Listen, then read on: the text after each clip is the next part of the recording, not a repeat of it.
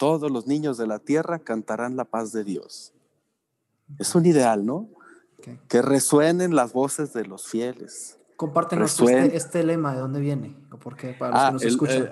El, lema, este es el lema, es la frase de Monseñor Ferdinand Mayé, fundador de la Federación Internacional Puericantores, la cual nace en Francia en la entreguerra, este, en un momento históricamente muy difícil y, y cómo tuvo esta intuición, Monseñor Mayé, de, saber que, que la, música es un camino hacia la paz. E, esta, esta función del el canto popular y su relación con la liturgia. Y claro que puede llegar el teólogo y decir, ¿cómo que pastora divina? Porque no es divina María, porque María no, María no es divina. Y empezamos. Sí, claro, claro, claro. Pero también teológicamente se pueden dar muchas respuestas a esa obsesión, ¿no? perdón, objeción. Que también es obsesiva a veces. no quise decir. Gladius es el movimiento de renovación para la música católica que nuestra iglesia estaba esperando.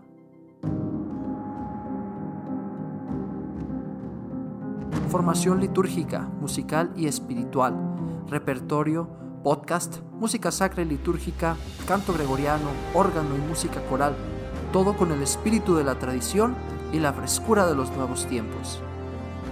Gladius es la espada del guerrero, del que lucha por su fe al canto de Viva Cristo Rey, como Ezequiel Huerta, el músico cristero.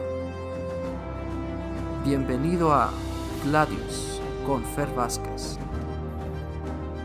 Amigos, bienvenidos a este episodio 29 de su podcast favorito, Gladius, el podcast para músicos litúrgicos. Yo soy Fer Vázquez y un gusto de estar con ustedes. El día de hoy, en nuestro episodio 29, tenemos como invitado al padre Hugo Osvaldo Vargas Graciano, un sacerdote músico perteneciente a la diócesis de San Juan de los Lagos. El padre Osvaldo sintió desde muy temprano la llamada a la vocación sacerdotal y también al servicio en la música litúrgica. Él cuenta que desde niño intentó ser admitido al coro de primaria, pero que no lo fue por falta de cualidades, o al menos así se lo dijeron. Pero fue precisamente por ese tiempo cuando comenzó sus primeras lecciones de piano. Ya desde muy joven desempeñando el ministerio precario, según sus propias palabras, de organista en la entonces Capellanía del Espíritu Santo. Antes de ingresar al seminario, colabora como maestro de música en el Seminario Menor para Campesinos de Tepatitlán, Jalisco, México. Una vez terminados sus estudios de preparatoria, ingresó al Seminario de la Diócesis de San Juan de los Lagos donde siempre se desempeñó de una manera muy activa tanto en la música como director de la Escuela Cantorum del mismo seminario. Durante su periodo de formación sacerdotal inició su año de etapa intermedia en la parroquia de San José de Gracia. Pero al morir el ilustrísimo señor canónigo don Flavio Quintana, chantre de la catedral, es enviado como auxiliar del señor cura don Raúl Gómez a la Catedral Basílica de San Juan de los Lagos, donde se desempeñará como auxiliar de la música y del canto durante el periodo en el que es fundado el coro de esta misma catedral. Fue ordenado sacerdote el 19 de diciembre del año 2009 y entre sus destinos sacerdotales estuvieron la parroquia de la Ribera de Guadalupe, así como ser enviado a estudiar durante cuatro años la licenciatura en canto gregoriano en la Escuela de Música Sacra de la Arquidiócesis de Guadalajara. Durante estos periodos formó parte de la Junta Gestora y después de la Junta Rectora de la recién creada Federación Mexicana de Puericantores fundó los niños cantores del Señor de la Misericordia en Tepatitlán y recibió también el nombramiento de precentor del Colegio de Infantes de la Catedral Metropolitana de Guadalajara. Como miembro de la Federación Mexicana de Puericantores, tuvo la oportunidad de participar en distintos congresos internacionales de dicha federación, tanto en París, Francia, como en Río de Janeiro, Brasil. Actualmente es vicario parroquial de la parroquia de Lagos de Moreno, Jalisco, México, maestro de los niños cantores de Santa María de los Lagos y conciliario de la Federación Mexicana de Puericantores. El padre Hugo es un gran amigo mío. La verdad es que nos conocimos mientras estudiábamos juntos en la Escuela de Música Sacra de Guadalajara y compartimos multitud de experiencias.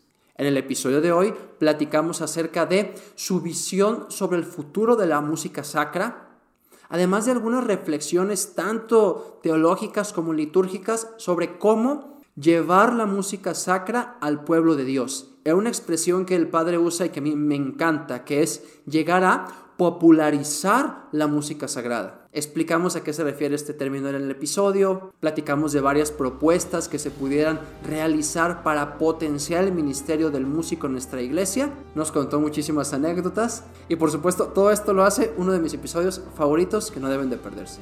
Los invito a que nos escuchen, estamos en Spotify, YouTube y Apple Podcast y vamos con el episodio. Padre, le, agradecemos mucho, le agradecemos mucho su tiempo, le agradecemos mucho que nos acompañe. Y bueno, eh, ya algunas veces hemos platicado acerca de, distintas eh, realidades de la música y, experiencias ¿no? musicales y pastorales. Pero yo quisiera comenzar trayendo aquí a colación una expresión que lo he escuchado a usted y que me llama mucho la atención y que me gustaría que aquí profundizáramos. ¿Alguna vez usted habló en una, en una charla de este término de popularizar la música sacra? Popularizar la música sagrada. Obviamente, bueno, se puede interpretar de muchas maneras y bueno, me, gusta como los dos conceptos de popularizar y música sagrada. ¿Qué es lo que trae en mente cuando, cuando usted eh, usa esa expresión o a qué se referiría con esa expresión? Pues es un mundo de cosas. en gran parte todavía está en el tintero. Este, estoy pendiente con una investigación, un, también una, una reflexión sobre, sobre este tema que en la computadora ya está iniciado ahí el archivo y va, espero abonarle pues y, y, que este encuentro que tengamos nos ayude pues como, como parte de esto. Significa muchas, muchas cosas desde esa fecundación que se da entre la piedad popular, la música popular, y, y la, la, música sacra que se tiene, no sé cómo llamarla, como, como más este, oficial, quizá. Eh, en, punto es el, el, canto gregoriano puro, ¿no? Ahí. Es el canto gregoriano puro. Pero realmente, ¿dónde está presente, no? Así. Y, ¿Y cómo entiendes ese canto gregoriano? Los documentos nos hablan de que es preferible, da esa cláusula en paridad de circunstancias. Siempre el canto gregoriano tiene la primacía. Pero ahora, ¿cómo entender eso de la paridad de circunstancias?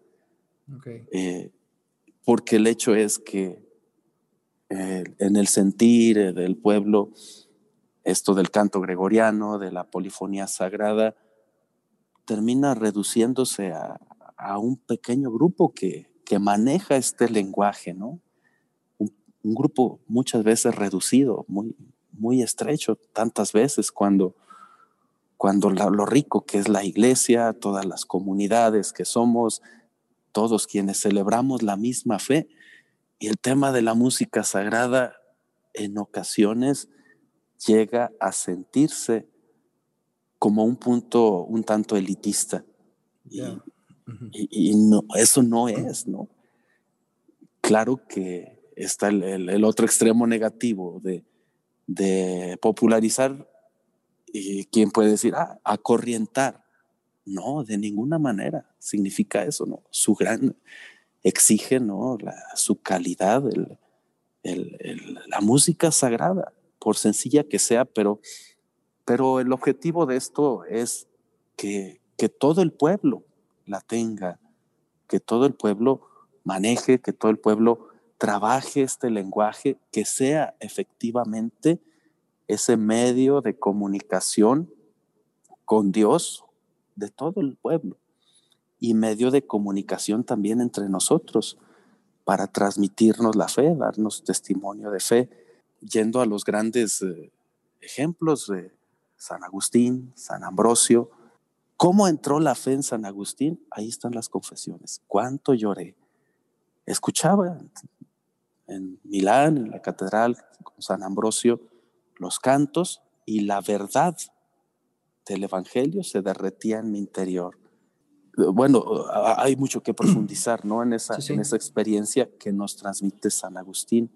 Y era un canto popular porque lo cantaba el pueblo, la iglesia cantaba aquello. Pero hoy en día estamos en, una situación que, que, todo se ha vuelto muy confuso y en muchas cosas somos un Babel, ¿no? Y decir, popularizar el, canto sagrado y ya, ya puedo ver listas de, comentarios y de, respuestas en, redes sociales. Nuestra comunidad es muy amable, no se por eso. no, a ver, padre, perdón que te interrumpa. Bueno, porque quisiera un poquito escarbar. Ok, se me vienen aquí a la mente como dos cosas. La primera, y a lo mejor la más difícil.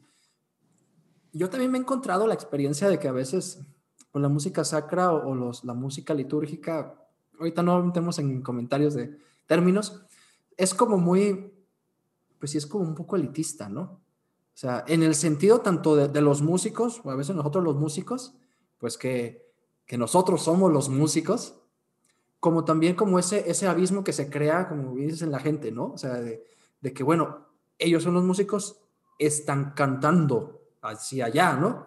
Y bueno, es, y es la música de los músicos y la celebración completamente como desconectada, ¿no? De, de, la, los artistas y del pueblo. ¿Cómo crees que llegamos a esa situación?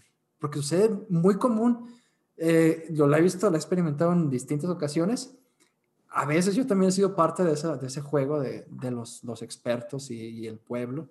Este, digo, porque pues, uno se ve envuelto en todo. ¿Cómo crees que llegamos a esa, a esa situación? Pues es un mundo de cosas, ¿no? Mucho que, que juzgar en esto y en el fondo está el corazón del hombre, ¿no? ¿Qué, qué quieres, qué buscas cuando has venido a pararte aquí a la iglesia? Has, has venido aquí a la iglesia eh, todos, ¿no?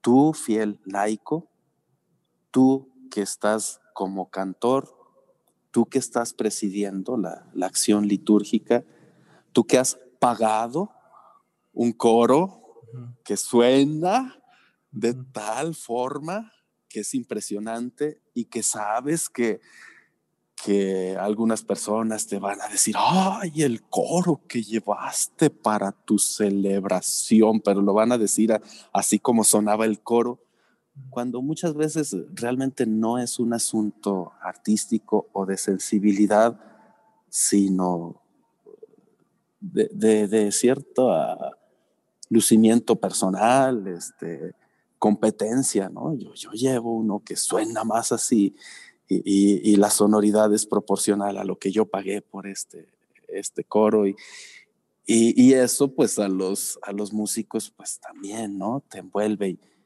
y, ahí terminamos, ¿sabes? Esto, bueno, hablo, yo pienso mucho en el mundo de las ceremonias, en la industria de las bodas y cosas por el estilo, pero también se da en la, en la vida, en la liturgia ordinaria, común, ¿no? Este, sí, nosotros somos los cantores aquí de la parroquia y nos sentimos una élite. O sea, va, va más allá de, de, un asunto musical, ¿no? Es, es una cuestión de actitud, de eclesialidad en, todos, esta, esta situación. Y así hemos llegado y así tenemos lo que está y, y pues es otra vez, esto va al corazón del hombre, lo que es el corazón del hombre ha generado esto. Lo, lo mejor que se da, ¿no? La, participación a través de la música, pero también estas situaciones en las que e, esto no es, no es consonante con el evangelio, con lo que es la liturgia, con lo que, con lo que es la iglesia. Es, es disonante y está en la iglesia y está en la liturgia y está el evangelio ahí a veces como un huésped incómodo. Sí, no, totalmente, o sea, sí, es, como dices, es, es, más personal de la vivencia, de la vivencia cristiana y de, y de la actitud, pues, de la actitud personal. Ok, me voy a regresar un poco, me voy a estar regresando, perdón, y, te voy a estar escarbando en varias cosas que dijiste.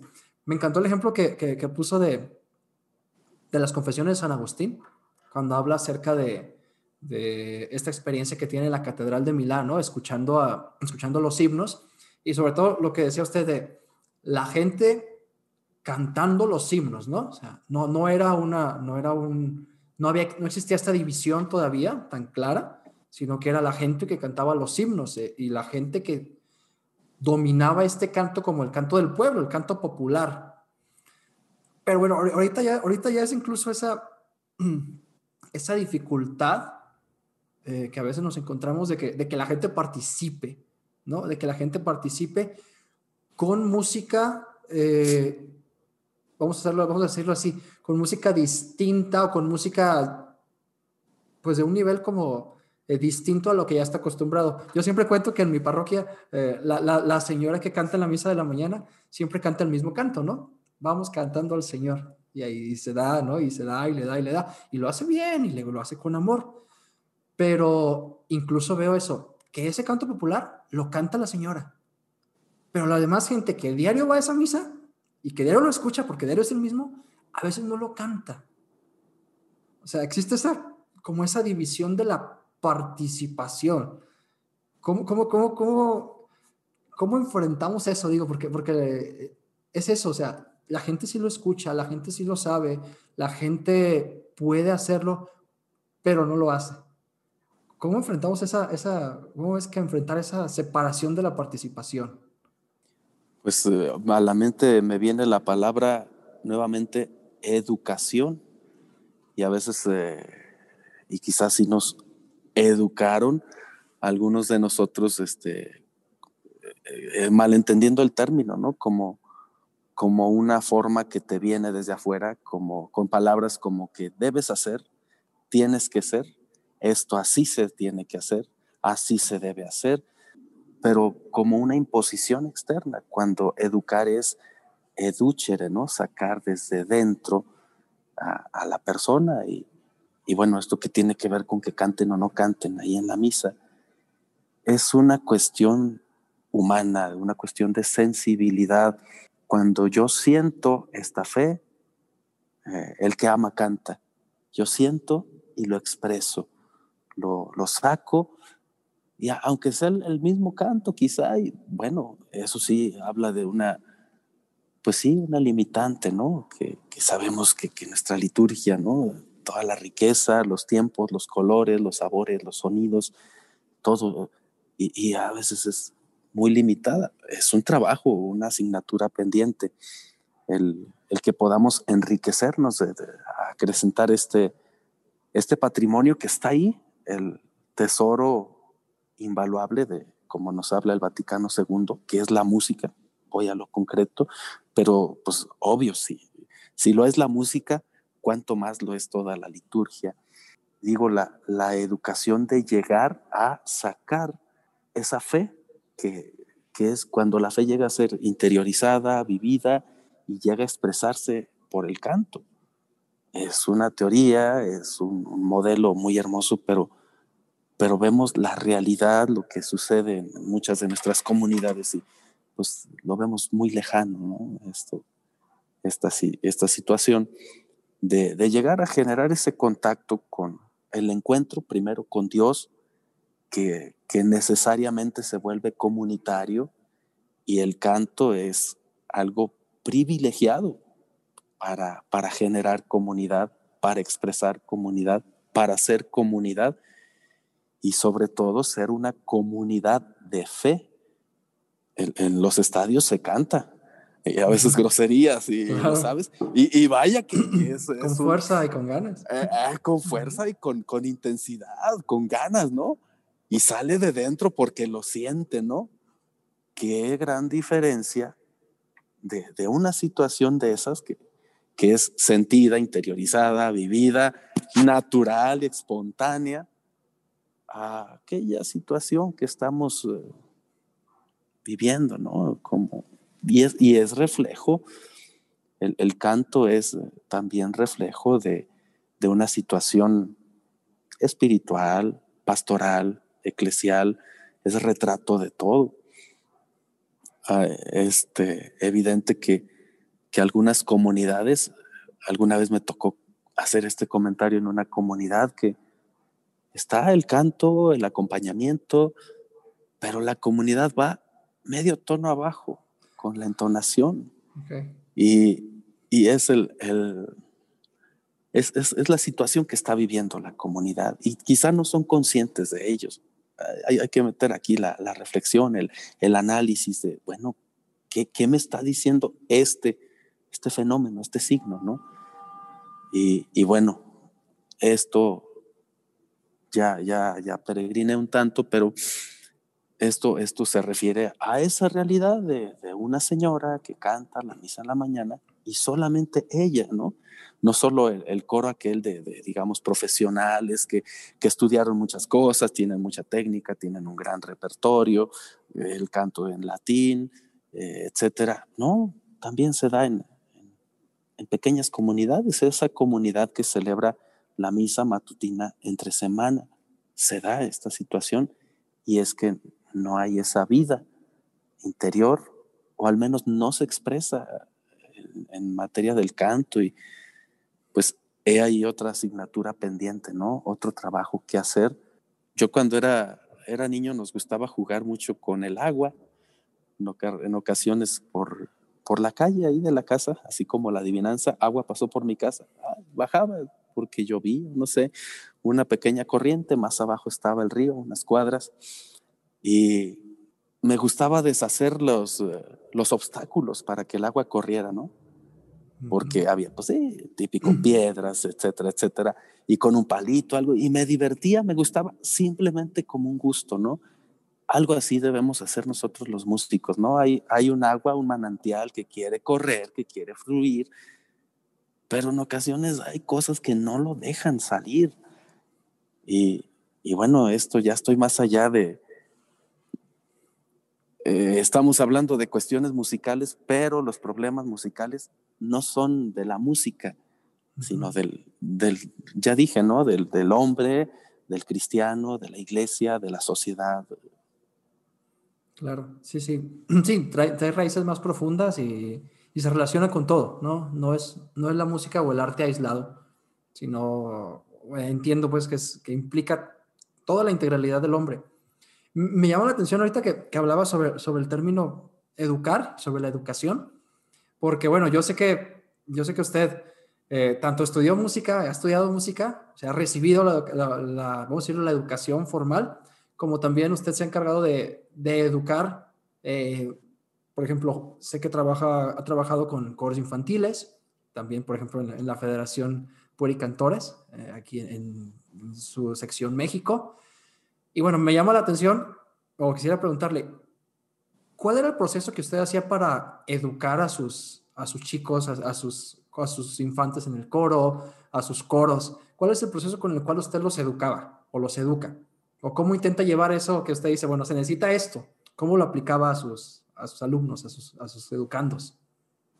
Pues ese fue un gran, una gran luz que yo recibí de, de, un maestro por ahí platicando en un congreso y dice, a mí lo que me importa es que los niños manifiesten, saquen adentro lo que hay en ellos.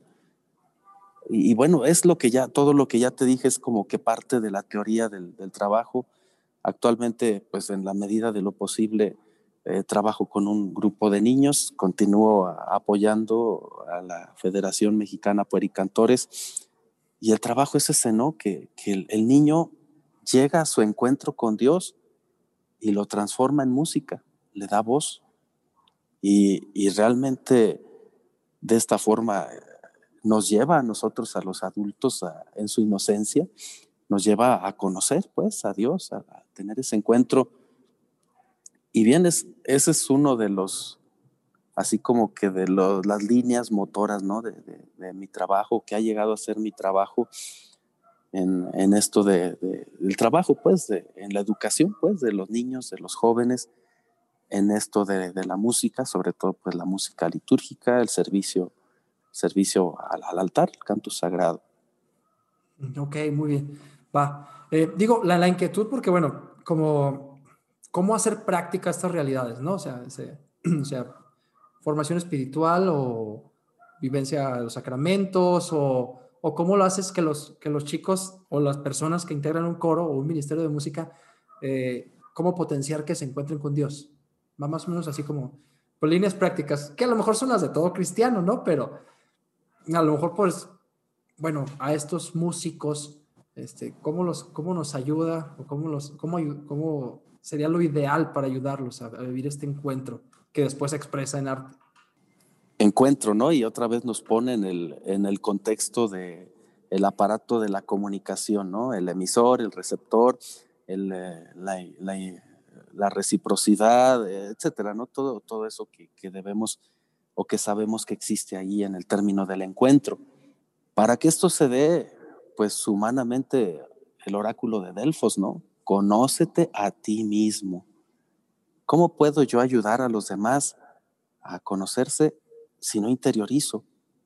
Porque muchas veces eh, pensamos en, sí, los demás y, yo voy a cambiar al mundo y yo voy a cambiar a los demás y, y esta iniciativa y la música y todo pues sí, es, muy buena la idea y todo, pero lo primero que, se exige es hacia, hacia el interior, ¿no? Me conozco a mí mismo, vivo este encuentro con Dios y por su naturaleza sé que no es un encuentro intimista que me aísle de los demás.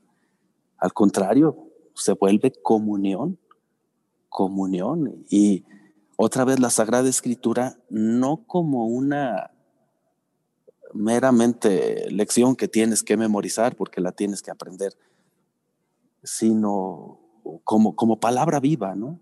La, escritura, los sacramentos como vida, como encuentro. Me encuentro a mí, lo encuentro a Él, encuentro a Dios. Cito la, la experiencia de la, la Santísima Virgen María, Nuestra Señora, el encuentro profundo en la encarnación y a comunicarse, ¿no? se habla de tantos, tantas razones, ¿no? A, la visitación, el misterio este de, se encaminó a visitar y se encaminó presurosa. Y allá el canto de María, el Magnífica, allá en las montañas de Aincarem, según nos relata San Lucas, se da este encuentro y, y el bien busca comunicarse, ¿no? Y a quién le iba a platicar la Santísima Virgen que estoy esperando al Hijo de Dios, que van a ser de mí el Altísimo. ¿Quién iba a saber, quién iba a entender, con quién iba a, formar comunidad? Ahí veo yo la, la primer comunidad cristiana, eh, María Isabel, o sea, las, primeras que, que en el momento de la encarnación comparten ese encuentro y son, pues, iglesia en germen, ¿no? Y, bueno, esto como una base para ese encuentro, eh, me encuentro conmigo y, para encontrarme con Dios me tengo que encontrar conmigo porque sí, porque Dios no me diluye. El encuentro con Dios es, es parte del misterio y no podemos agotarlo, pero no diluye mi ser, mi persona. Me respeta como persona, me da mi lugar pero es muy importante que yo me descubra a mí mismo, si no, ¿quién se va a encontrar con quién? Porque si, si ni siquiera soy, ni siquiera me encuentro, ni siquiera existo, eh, ni para mí, pues, ¿cómo puede haber un encuentro, una relación? Y, bueno, la música aquí, aquí juega un papel importante y, y pues es un, un camino mistagógico al final esto termina haciéndolo, ¿no? Y otra vez concluyo que, que el problema de la música no es la música, pero que la música puede solucionar muchos problemas. Ok, ok, sí, sí. Ya, ya, ya, ya, ya más o menos voy captando la, la, la insistencia, ¿no? O sea, la, la, música no es el problema.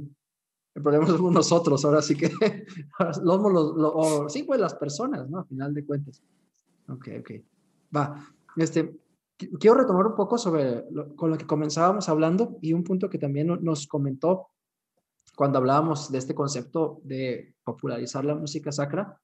Y bueno, yo quisiera como tomar esta línea de, yo sé que usted, porque, porque lo hemos compartido algunas veces, eh, ha estado en comunidades, pues comunidades más sencillas, comunidades rurales, este, nos gusta, de hecho, yo creo a usted y a mí estar en comunidades más sencillas de, de gente que también canta sencillo, ¿no? Y aquí entra todo este aspecto del, cual quiero, quiero platicar, del canto religioso popular, ¿no? O sea, hablábamos también, citaba usted al concilio y nos hablaba sobre la, la paridad de circunstancias, donde también se menciona esa famosa lista, ¿no? De canto gregoriano, polifonía sacra, antigua y moderna, y canto religioso popular.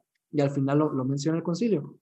Este, ¿Cuál viene a ser el papel de este canto religioso popular? De estos cantos antiguos, ¿no? De, de, lo voy a decir así, sin ser respectivo, de los viejitos, de las viejitas, cantos marianos, cantos eucarísticos, himnos a los santos, canciones que nada más se saben en el ranchito de, de allá, de la esquina del, del mundo. O sea, porque a veces yo he escuchado músicos que, que no cantan eso porque pues, es un cantito, ¿no? O sea, o sea ¿cómo, ¿cuál es el papel de este, de este canto? ¿Cómo retomarlo? ¿Cómo lo incluimos? No sé, ¿qué piensas sobre esto? No sé, ¿recuerdas tú? Estuvimos tú y yo, por cierto, por ahí hay una fotografía, no sé quién me la tomó, este, eh, pero es de las que yo más, más me, me, encantan. Por ahí está en mi, creo que está por ahí en Facebook o algo así. Eh, cuando fue aquella misa, la clausura del año de la misericordia en el santuario de los mártires, que, que hubo, eh, estaban ahí algunos, eh, un, el ensamble, con el, el, ensamble de metales, el órgano, creo que cantamos una composición, creo que no fue el estreno, pero creo que cantamos Angelis, esa con sí, misa sí, de Angelis con alternada. alternada con con polifonía. Este, pero un poco antes de esa celebración, ya estando lleno el santuario de los mártires, cosa que, que para mí ya era impresionante en ese momento, porque pues como que no fue una convocación muy sonada, muy cacareada, muy mediatizada, que va a haber una misa de clausura y que, que vayan a cantar los sacros. Pues ahí vamos. Primero fue, yo no, no, había oído, yo nomás porque me dijeron que, que, fuéramos a cantar aquella misa y resultó ser que era una mañana muy lluviosa. Estaba lloviendo y, y el, terre, el, el eh, fuertemente y el, el, terreno, el terreno no es nada fácil para llegar ahí. Impactante ver cómo llevaban a personas en silla de ruedas eh, tropezando entre las piedras para acceder al lugar. Y ya estaba aquella multitud ahí en el santuario y llegó la Virgen de Zapopan. Y, y estábamos tú y yo creo por ahí en los micrófonos y, y, ay, ¿Y pues, qué hacemos? Nadie decía ni hacía nada. Vamos cantando, eh, manejamos el registro grave en, en tono bajo, suavemente, eres pastora divina y que canta aquella multitud. Lo recuerdo, claro que sí. Sí, sí, sí. Eh, ¿Qué, ¿Qué, impacto tiene esto? ¿no? ¿Qué fuerza? Es, y, y, y, claro que puede llegar el teólogo y decir, ¿cómo que pastora divina? Porque no es divina María, porque María no, María no es divina. Y empezamos. Sí, claro, claro, claro. Pero también teológicamente se pueden dar muchas respuestas a esa obsesión, ¿no? A obses perdón, objeción. Que también es obsesiva no, no. a veces. no quise decir, no fue voluntario. Este, pero, pero, ¿qué sucedió en ese momento, no? Algo, alguna fibra del corazón de esa multitud que estaba allí eh, se pulsó y empezó a sonar aquella fría mañana lluviosa, empezó a sonar aquel santuario. Creo que fue la primera vez que hubo una celebración así multitudinaria en esa asamblea, porque creo que las anteriores eh, ordenaciones no se pudieron celebrar porque no había las eh, condiciones, sí, sí, sí. Eh, aunque se tenía la intención. Y, y, y, aquello que fue, ¿no? Y bueno, más que yo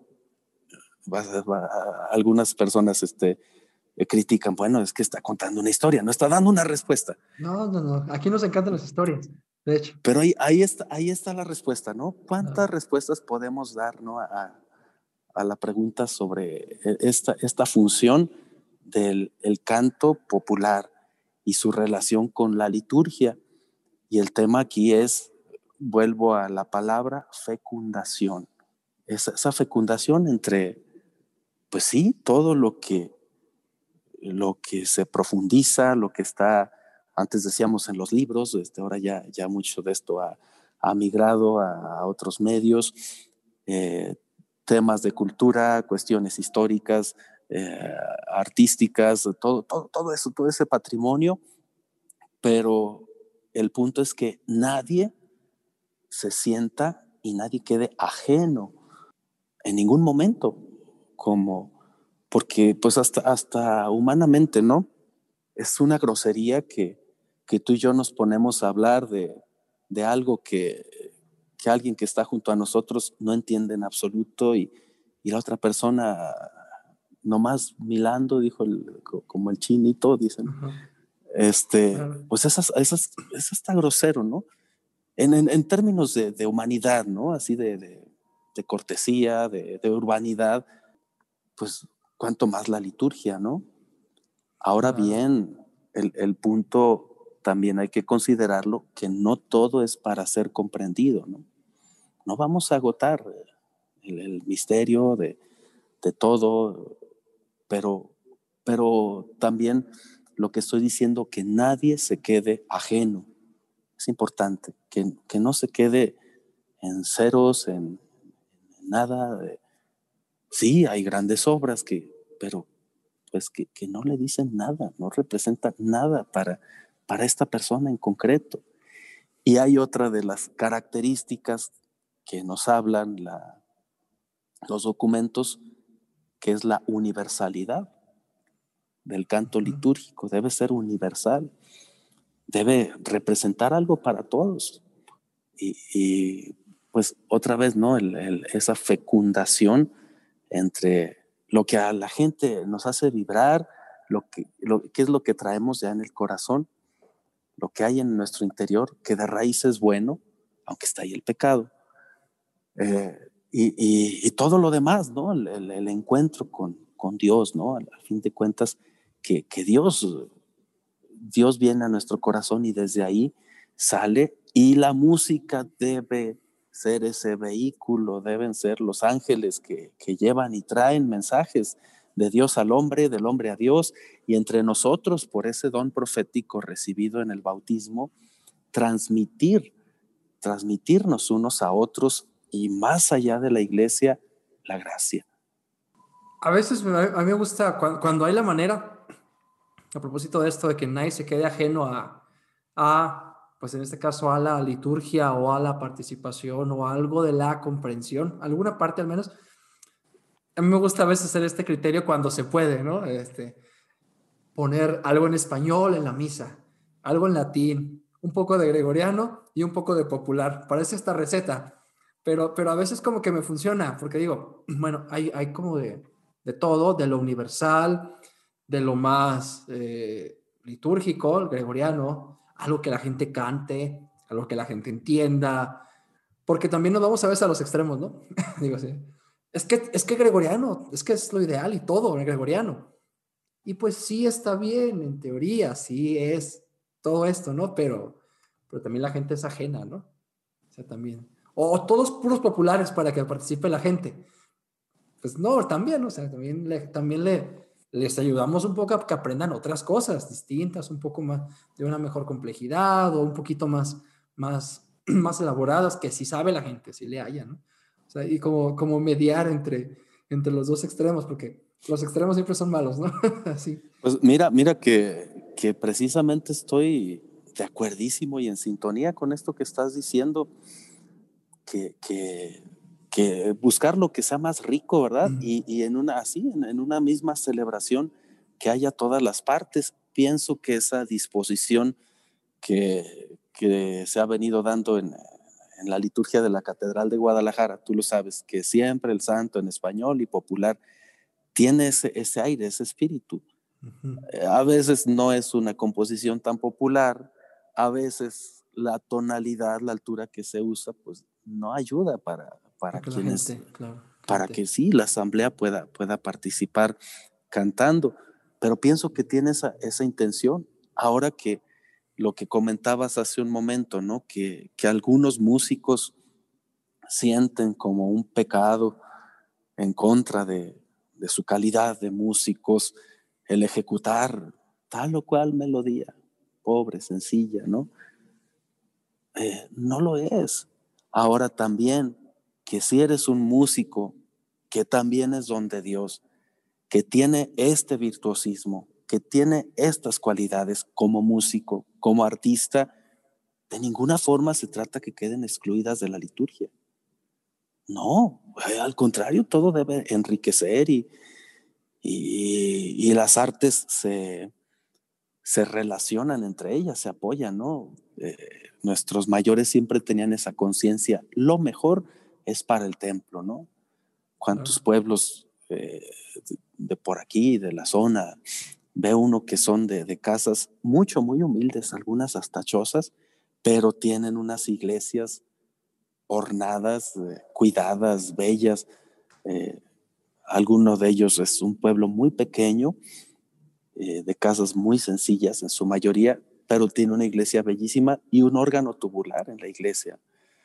Y hubo que subirlo en carretas, etcétera, etcétera. Mm, y, y, bueno, esto, esto es pues como un ejemplo para hablarlo de lo de la música. Ah, que cantas precioso, ven a la misa y canta pero no nos prives de cantar también a nosotros. Lo que cantamos, lo que no sabemos, es que no nos sabemos otra cosa. Y ahora si nos puedes ayudar a aprender otras cosas, pues qué bien, ¿no? La mística de la integración, del, del sumar, pues todo, integrarlo, armonizarlo, y así la liturgia como, como arte de las artes aparece. Claro, sí, sí. Totalmente, sí, ¿no? Y, increíble profundizar en eso porque Sí, se me hace muy padre eso, que como, usted dice, todos los ejemplos, porque las historias, como usted dice, también nos enriquecen, ¿eh? Las, las historias estas o las anécdotas nos enriquecen. No quiero, no quiero dejar pasar, eh, a lo mejor avanzando un poco en lo que quería, quería platicar, hablar un poco acerca de, del quehacer musical que hemos experimentado ahora en, pues en tiempos de pandemia, en tiempos de coronavirus, en tiempos de aislamiento social. Porque bueno, yo sé que yo lo conozco de hace mucho tiempo yo sé que usted, pues lo voy a decir así, pues le encantaba o le encanta estar en coros y ensayando y haciendo, y haciendo música, como a todos a mí también me encanta. Pero, bueno, de repente nos encontramos con todas las limitaciones y dificultades, ¿no? De la situación actual. ¿Cómo guiamos la música en este tiempo? Porque, bueno, yo me doy cuenta que a veces ahorita tenemos como esta visión de, de que las cosas están en pausa, y esperamos que regrese la normalidad para seguir ya a las cosas normales, ¿no? Probablemente eso no suceda. O, la, normalidad, como dicen, va a ser la nueva normalidad, ¿no? Este, y va a ser completamente distinto nuestra vida, nuestra vida ordinaria, nuestra vida cristiana también, a lo mejor. Y en ese sentido, ¿hacia dónde va la música? ¿O cómo cree que, que vayamos a, o que tenemos que evolucionar la música o adaptar la música a esta nueva situación? Estaba complicado, yo sé, pero... ¿cómo este, bueno, te, te, comento mi... mi te, refuerzo pues eso que has dicho de mi gozo en cantar.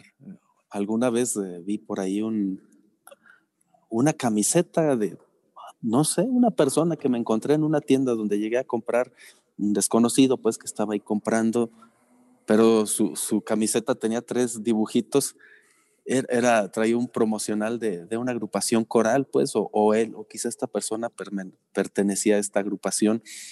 Y estos tres eh, dibujitos decían que era como un ideal de vida del corista, ¿no? Comes, duermes, cantas. y es que realmente tú hemos compartido, ¿no? Este gozo y quien no sabe de esto, quien no ha tenido esta experiencia, ¿no? De gozarse en el canto, el canto coral, que, la liturgia eh, dentro de todo sigue privilegiando el, canto coral, el canto comunitario, que tiene su lugar eh, importante. Y bueno, realmente sí, mis, han sido mis añoranzas, ¿no? Eh, aquellos tiempos de Navidad en los que era cantar la Navidad en la escuela, que, que, la escuela era un gozo cantar la Navidad, o sea, no, no, era difícil. Vamos a cantar, prepararlo de Navidad y este, los conciertos, aquellas Semanas Santas, digo, como las, las señor, que, que, que, una vivencia muy intensa, ¿no? Muy, muy fuerte para mí. Digo, ya las añoro desde antes, desde de la pandemia, cuando, cuando dejé esa etapa de mi vida.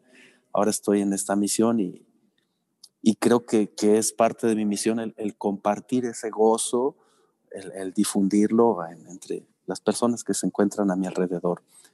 Y bueno, ahora llega esta situación en la que estamos. Eh, que, que, realmente lo primero pues ha sido el desconcierto, ¿no?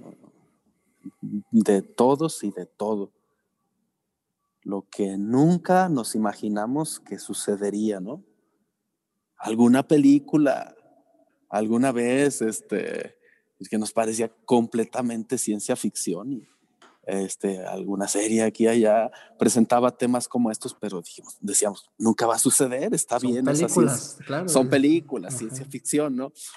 Pero nos vemos en esta, en esta situación, este, un, bloqueo, un noqueo, ahí estar en... Y otra vez, no es, es, no podemos empezar a verlo desde lo, desde lo musical solamente como un ente aislado, un ente separado, ¿no? Sino es una situación que, que está presente en la sociedad, una situación global, una situación que está viviendo la iglesia, la humanidad entera.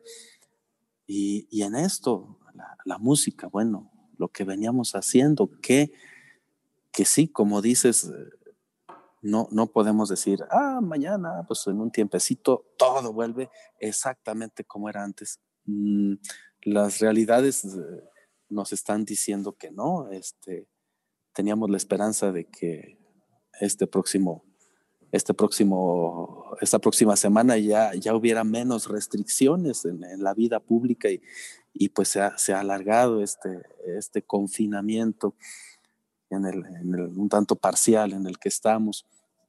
Y bien, otra vez la pregunta, ¿no? Estoy, estoy hablando de todo el contexto, el campo, la pregunta sobre este tema de la música.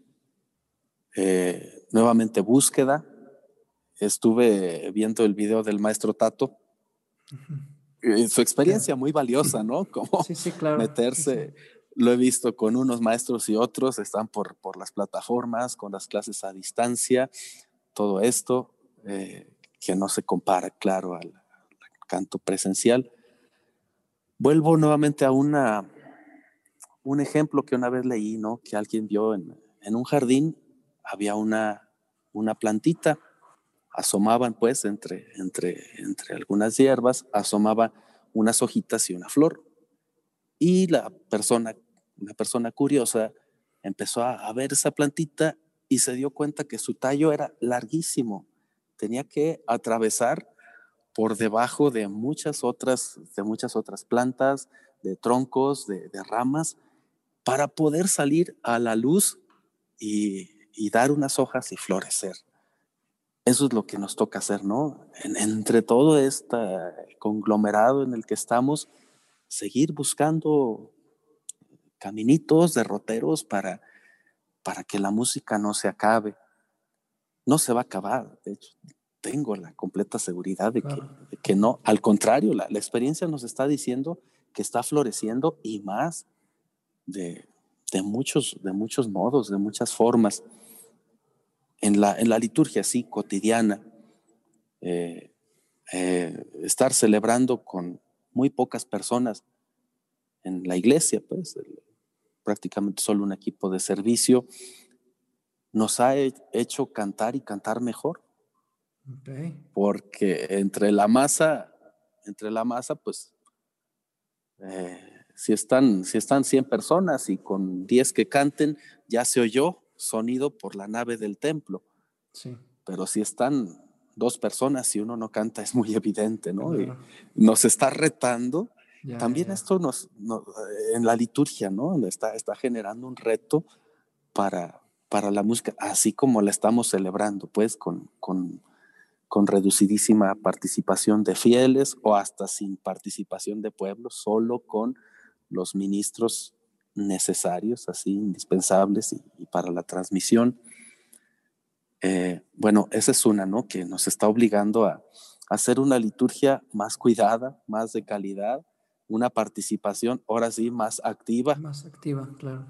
Y este, esto para, para el canto y también lo digo para las respuestas habladas. Este, ocasiones en las que, bueno, pues solo está una persona y el sacerdote.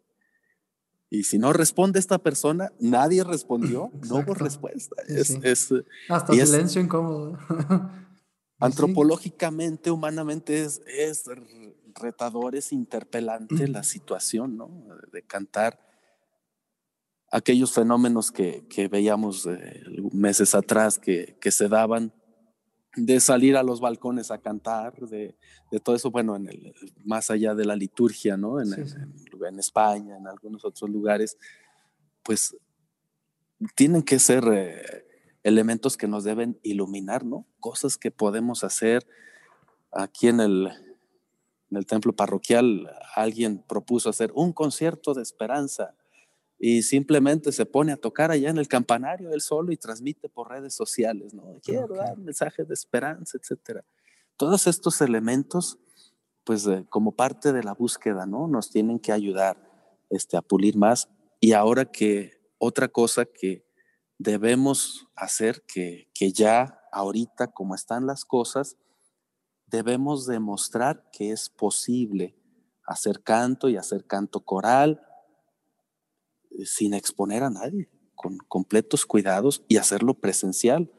Tuvimos un experimento de este tipo en la pasada Navidad con un pequeño, es que nuevamente ese, ese, ese moto interior, ¿no? Movimiento interior, que es que no puede pasar Navidad sin que hagamos algo. Me comuniqué, pues ahí me propuse comunicarme con, con los que hemos en otras ocasiones hecho algo, pues hay que cantar la Navidad, hay que eh, preparar y, terminaron sumándose varias agrupaciones corales, una pequeña orquesta de cámara, pero eso sí, ensayábamos el, el, templo este parroquial donde me encuentro, la Asunción aquí en Lagos, es enorme. Y hacíamos el, el ensayo en, en, los momentos en el que el templo está cerrado toda la nave del templo era nuestro lugar de ensayo, entonces había mínimo cuatro metros entre una persona y otra, lo que nos daba mucha seguridad este, ya para el momento de desarrollar la presentación.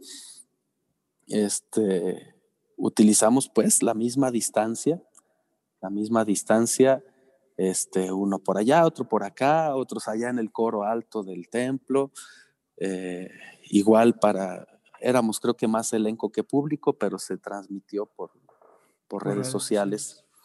Este, y bueno, se hizo algo, se pudo, se logró, sin que, eh, digo, no, no éramos todos músicos profesionales, pero, pero se logró y se pudo. Y fue algo, este, otra vez, más pulido y más cuidado y también más retador y que obligaba a los músicos y a los cantores a más calidad musical porque les, eh, en el ensayo nos, nos, fue muy evidente que en ocasiones está, sí, estoy en medio del coro, estamos todos aglutinados, como, como, como siempre lo hacíamos, ¿no? Todos aglutinados, pegados, y se oye bonito el coro y pienso que yo soy alguien que está cantando muy hermoso, que, que canta muy bien en el coro y, y cuando me doy cuenta que el coro se oye bonito por los otros, pero yo personalmente no he desarrollado una técnica, eh, no, no llevo una buena, no llevo bien el tiempo, no llevo bien la afinación, X circunstancia, ¿no? Ah, pero como, como, como dijo Don Cuco, ¿no? En, en, la bola ni se supo, ¿no? Y bueno, otra vez buscándole, logramos esto de, usar toda la nave del templo para que fuera nuestra sala de ensayo este, y preparar así el concierto y a la hora del desempeño también. De igual forma, las, las misas de Navidad y Año Nuevo, comparto también la experiencia, ojalá sirva para alguien. Fue, nos tocó eh, desempeñar el servicio en, el santuario de Nuestra Señora de Guadalupe, aquí en, en la misma ciudad. ¿Y qué hicimos? Tiene dos eh, altares laterales, dos pequeños cruceros. En un crucero estaba este, dos tenores y un violín. En otro crucero estaba el contrabajo y dos bajos. En el coro alto estaba un organista y estaban las voces blancas. Y, y desde ahí cantábamos y así, así desempeñamos el servicio en estas misas. Claro que todas eran áreas restringidas, nadie más había y teníamos mucha distancia y logramos cantar y desempeñar bien el, ministerio. Digo, es, ha sido búsquedas, experiencias y, y bueno, está el futuro de raíz, de raíz. Eh, es más importante que lo que hacemos, lo que somos el, tesoro que tenemos, el patrimonio de la, de la música sagrada que, que, está ya escrito, impreso en nosotros de raíz. Eso es lo más importante y, y es esa la plantita, vuelvo al, al, al ejemplo, a la, a la, comparación, a la metáfora.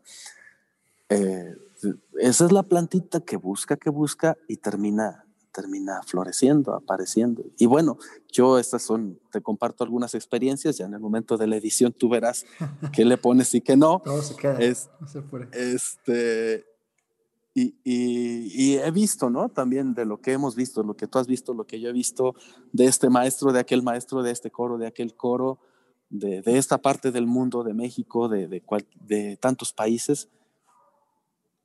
Cuántas cosas maravillosas, ¿no? Se siguen dando. Y, pero bueno, si volvemos a lo que nos incumbe, la música litúrgica sigue siendo necesariamente viva. Aquello que se dice de que ver la misa por, por medios eh, telemáticos no es participar en la misa, es real, es real. Y, pues lo mismo, ¿no? La, la liturgia exige esa, esa presencia y esa, esa vida, esa participación viva, presencial. y, bien, esto nos, nos sigue llamando a buscar la forma. Claro, claro, sí, totalmente, totalmente. Padre, a lo mejor como para ir redondeando un poquito y cerrando, eh, a mis invitados me gusta cerrar con esta, con esta cuestión que es completamente imaginaria, pero que nos da muchas ideas después. Este, yo les pregunto siempre, si tuvieras, si estuviera en sus manos todos los recursos disponibles a, su todo, todos los recursos disponibles que usted quisiera, toda la jurisdicción que usted quisiera y la capacidad de llevar a cabo el proyecto que usted quisiera con recursos ilimitados y el apoyo ilimitado de lo que fuera. ¿Qué le gustaría hacer para la música, para la música litúrgica? ¿Qué, qué ve que necesita o qué ve qué le gustaría a usted hacer, qué le gustaría a usted emprender, hacer? En este hipotético, este hipotético escenario. Recursos ilimitados, autorización completa, apoyo completo. ¿Qué le gustaría hacer? ¿Qué ve que nos hace falta o qué sería más urgente o cuál sería su propuesta? Eh, es, es, muy, muy terrible tu pregunta, ¿no? Este, qué, bueno que Dios no les da alas a los alacranes.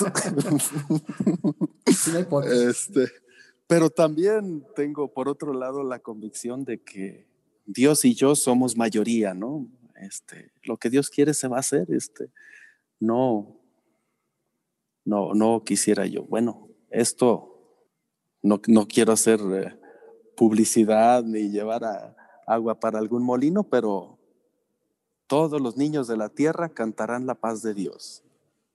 Es un ideal, ¿no? Que resuenen las voces de los fieles Compártenos este, este, lema, ¿de dónde viene? ¿O por qué? Para los que ah, nos el, escuchan. El, lema, este es el lema, es la frase de Monseñor Ferdinand Mayé, fundador de la Federación Internacional Puericantores, la cual nace en Francia en la entreguerra, este, en un momento históricamente muy difícil y, y cómo tuvo esta intuición, Monseñor Mayé, de, de saber que, que la, la, música es un camino hacia la paz, en un congreso de la Federación, recuerdo mucho al, conciliario de la Federación Alemana, dice, de esta manera nosotros mantenemos, soportamos, sustentamos, support, no sé cómo lo, porque ellos hablan el alemán, me lo dijo en inglés, el verbo support. Este, Apoyar también. Todas las acepciones que pueda tener ahí por todas las variantes lingüísticas. Dice, de esta manera nosotros sostenemos la paz de Europa. saben que, que, tiene un sentido práctico. Y si yo pudiera hacerlo todo, algo, algo que, que siempre hay que volver a la infancia, este, que está muy en, mi, en mi infancia, ¿no? Y después dije, bueno, ¿y por qué eso ahí? Eh, yo estudié con una maestra por ahí, la maestra Lupita, ahí en el, en el pueblo, en la, en la ciudad, ahí. Ella daba clasecitas particulares, tocaba algo de, de, de, muchos instrumentos y juntaba niños y nos llevaba a misa a cantar y, y luego nos organizaba conciertos, recitales y cada niño presentaba algo de su trabajo y okay. bien, era, uh, era, era, grandioso, ¿no? Para, yo era el más grande, estaba en la secundaria y yo era, yo era el más grande de la escuela. Y este, mi primer concierto de órgano, di concierto de órgano en la secundaria, toqué la canción Quisiera enseñar el mundo a cantar, esa que I want to teach the world to see es, esa pieza, no sé, me, me, me, tocó y dije, y la maestra nos decía, ¿tú qué vas a querer tocar? Ah, yo escogí esa, esa y, y algunas, algunas notas por ahí de Jesús, Alegría de los Hombres. Claro. Y bueno, otra vez es, es un ideal de vida, ¿no? ¿Yo qué haría? Pues que todos cantemos, ¿no? Que, que, que resuene, que resuenen las voces de los fieles, resuene la alabanza de Dios en la asamblea de los fieles, que, que, que, que hay otra, en, el, en, la, en la canción esta de, no sé el autor, pero se bastase una sola canción. Si, si, ah, si bastase eh, un par de canciones. Era Ramazzotti. Esa, eh, eh, la, la, canta Ramazzotti y por ahí uh -huh. la ha habido con, con Pavarotti. Dice, eh, ir, ir juntando una voz a otra voz, ¿no? Que las voces se vayan sumando, ¿no? Uh -huh. Y que, que, que, se sumen todas las voces y, y, que todos podamos lograr esta alabanza, ¿no? Es este, este objetivo que, que la música logre esto, que, que esté en función de esto, que, que, lo podamos hacer. Es un sueño hermoso, pero pues Dios y yo somos mayoría, dijo San Juan Bosco, y él, él, verá el modo y, y, se tiene que realizar. Dios sabrá cómo y qué, qué momento. Y bien amigos, este fue nuestro episodio 29. La verdad es que es un gusto enorme para mí que el padre Hugo Osvaldo nos haya acompañado en nuestro, nuestro podcast. Conservo un grato recuerdo de todas las experiencias que compartimos en la Escuela de Música Sacra. Conservo un grato recuerdo de todas las experiencias que compartimos en la Escuela de Música Sacra. Y la verdad es que todas sus enseñanzas y reflexiones pueden aportar y abonar mucho tanto a la reflexión teológica sobre la música como a la aplicación pastoral, que es uno de los puntos en los que creo que estamos fallando como músicos. Espero que el episodio de hoy haya sido de su agrado. No olviden seguirnos en redes sociales. Estamos en Instagram, Facebook y TikTok como arroba fer.gladiusmc. No olviden suscribirse al canal de YouTube y seguir nuestro podcast en Spotify.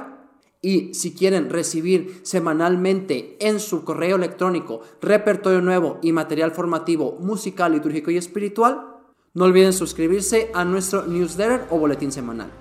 Todos los enlaces están en la biografía y nos vemos en el próximo episodio.